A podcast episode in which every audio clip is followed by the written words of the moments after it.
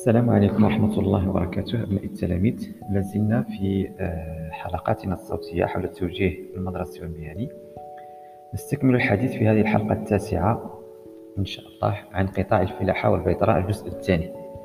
وفيه سنتكلم عن آه، معهد التقنيين المتخصصين في الهندسة القروية ومسح الأراضي بمكناس. أعيد معهد التقنيين المتخصصين في الهندسة القروية ومسح الأراضي بمكناس. طبعا يهدف هذا المعهد إلى تكوين تقنيين متخصصين في الهندسة القروية ومسح الأراضي.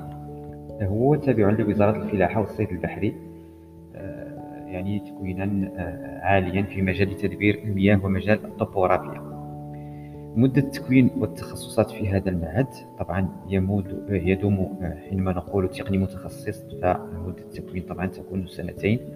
يحصل بعدها الطالب المتخرج على دبلوم التقني المتخصص.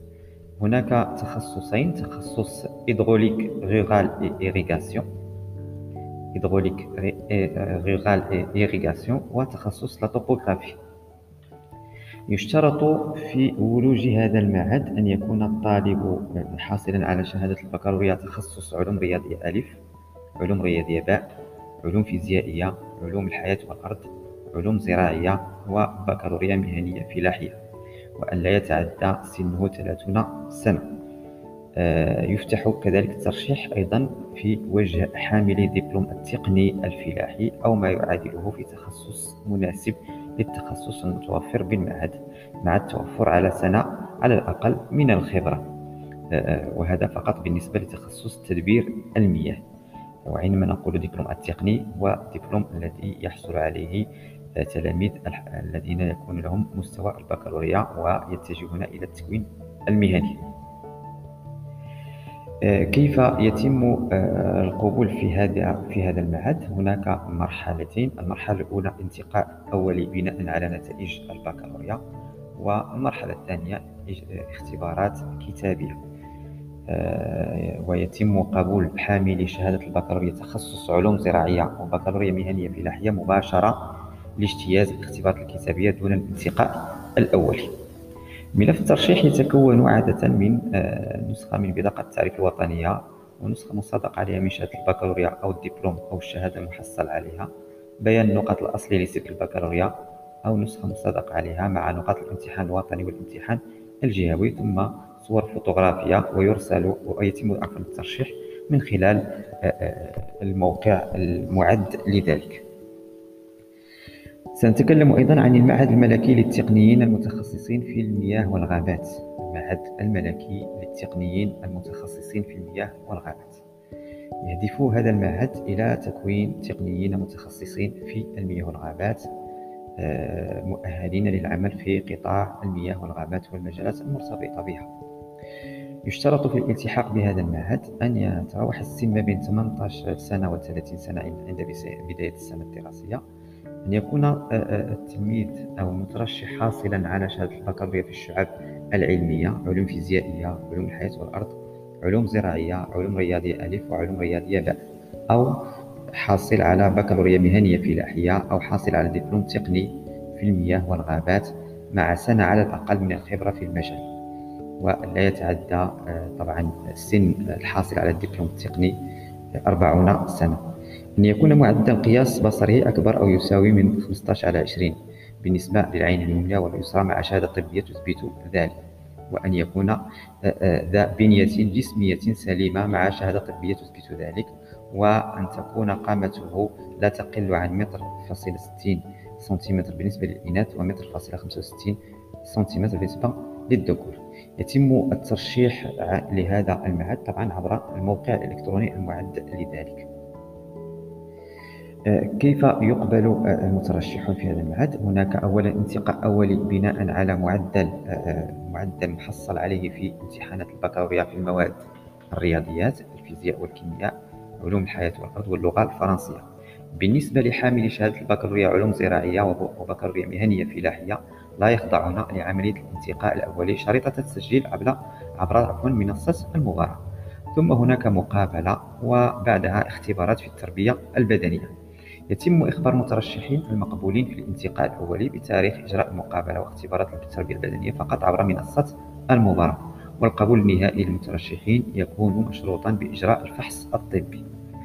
التكوين في المعهد يتم عبر متابعة دروس علمية في الإسعافات الأولية تعلم تشغيل وصيانة الأسلحة التخييم في الغابة الحراسة أثناء الخدمة القيام بحصص رياضية كل صباح والمشي في الغابة ومتابعة دروس نظرية في علوم الفرس وركوب الخيل وإجراء تدريب يومية في الفروسية وفنون الاعتناء بالحصان ثم متابعة تكوينات أساسية في المجال القانوني وفي التقنيات الغابوية. يعني آه، أكثر من 50% من هذه الحصص عبارة عن تطبيقات عملية وتلقي كذلك تكوين عسكري ومدني.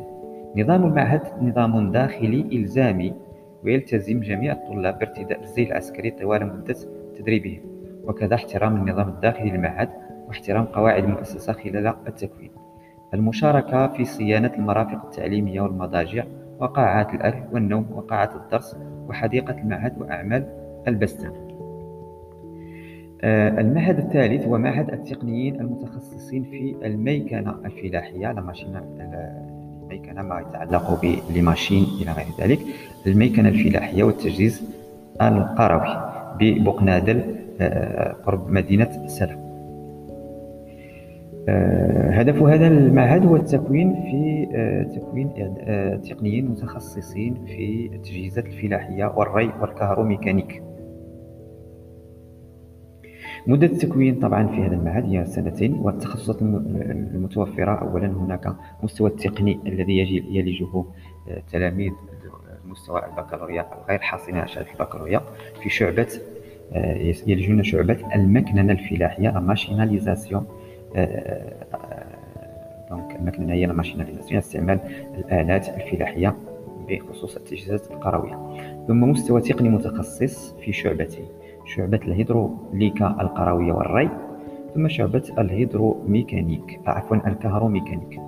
إذا بالنسبة للمستوى التقني المتخصص. هناك شعبتين شعبة الهيدروليكا القروية والري وشعبة الكهروميكانيك. شروط الترشيح هو طبعا آه، السن يجب أن لا يتعدى 30 سنة ومستوى البكالوريا في الشعب العلمية أو التكنولوجية أو المهنية بالنسبة للمستوى التقني أو حاصل على دبلوم التأهيل المهني في الميكنة الفلاحية. أما بالنسبة لمستوى التقني المتخصص فشروط آه، الترشيح طبعا بالنسبة للسن كذلك يجب أن لا يتعدى 30 سنة آه، وأن يكون حاصلا على شهادة البكالوريا في الشعب العلمية أو التكنولوجية أو المهنية أو حاصل على دبلوم التقني الفلاحي في الميكنة الفلاحية البستنة الزراعات المتعددة وتربية المواشي. آه، يتم القبول بالمعهد عن طريق مباراة تشمل المراحل التالية. هناك مرحلتين مرحلة الانتقاء الأولي ومرحلة الامتحان الكتابي. يتكون ملف الترشيح طبعا آه، من مطبوع التسجيل في المباراة يتم ملئه على الموقع المعد لذلك عبر الإنترنت والتصديق عليه طباعته والتصديق عليه. ثم نسخة من عقد الازدياد لا يتجاوز تاريخها ثلاثة أشهر أو نسخة من بطاقة التعريف الوطني المصادق عليها صورتان حديثتان طبعا وظرفان بريديان من حجم صغير يحملان العنوان الكامل المترشح بالنسبة للمستوى التقني الشهادة مدرسية أصلية بالنسبة لتلاميذ التعليم العمومي وشهادة مدرسية أصلية ومصدق عليها من طرف المديرية الإقليمية لوزارة التربية الوطنية بالنسبة لمترشح التعليم الخصوصي أو نسخة مصدق عليها من دبلوم التخرج في مستوى التأهيل بالنسبة للتلاميذ الذين تابعوا مستواهم التأهيلي في التكوين المهني وبيانات النقاط لدورات السنة الأولى والثانية بكالوريا. بالنسبة لمستوى بالنسبة للتلاميذ الذين طبعا لهم مستوى البكالوريا. بالنسبة لمستوى التقني المتخصص يطلب نسخة مصدق عليها من شهادة البكالوريا بيان نقاط عام للبكالوريا. نسخة مصدق عليها من دبلوم التخرج في مستوى التقني بالنسبة للحاصلين على دبلوم تقني من التكوين المهني. وتودع ملفات الترشيح مباشرة لدى إدارة المعهد أو ترسل عبر البريد في الآجال المحددة من طرف المؤسسة. المعهد الآخر هو معهد التقنيين المتخصصين في الفلاحة بتمارا آه، آه، يعني آه، هذا المعهد يوجد في مدينة تمارا ويهدف إلى إعداد أطر تقنية متخصصة في الصناعة الغذائية مدة التكوين والتخصصات سنتين لمدة التكوين ويقدم المعهد تكوينات لمستوى التقني المتخصص في الشعب التالية وحينما نتكلم عن التقني المتخصص طبعا يلزم الحصول على شهادة البكالوريا أولا شعبة الصناعة الغذائية وشعبة التقني التجاري في الإنتاج والتسويق البستاني شروط الترشيح بالنسبة للتقني المتخصص. طبعا دائما السن لا يتعدى 30 سنة الحصول على شهادة البكالوريا في الشعب العلمية أو البكالوريا المهنية الفلاحية أو الحصول على دبلوم التقني الفلاحي من التكوين المهني.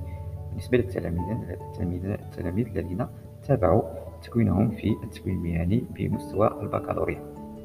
بالنسبة لشعبة التقني التجاري في الإنتاج والتسويق البستاني يجب الحصول على دبلوم تقني التقني آه، الفلاحي في البستانة والزراعات المتعددة الإنتاج الحيواني مع خبرة لا تقل عن سنة بالنسبة لهؤلاء لهذه الفئة. أما بالنسبة لشعبة الصناعة الغذائية فيجب الحصول على دبلوم تقني في تربية الأبقار آه، الغنم والماعز والبستنة مع خبرة لا تقل عن سنة. طبعا يتم الترشيح دائما على من خلال البوابة الإلكترونية المعدة لذلك وملء الاستمارة الموجودة بالموقع في الأجل المحددة لذلك. يتم القبول بالمعهد عن طريق مباراة تشمل المراحل التالية هناك انتقاء أولي بناء على المعدل المحصل عليه في امتحانات البكالوريا في المواد آه، التالية الرياضيات الفيزياء والكيمياء علوم الحياة والأرض واللغة الفرنسية. وبالنسبة لحاملي شهادة البكالوريا علوم زراعية وبكالوريا علوم فلاحية لا يخضعون لعملية الانتقاء الأولي شريطة التسجيل عبر منصة المباراة. ثم هناك اختبار شفوي للمترشحين المقبولين في الانتقاء الأولي معهد آخر هو معهد تقني المتخصصين في الفلاحة بتطوان.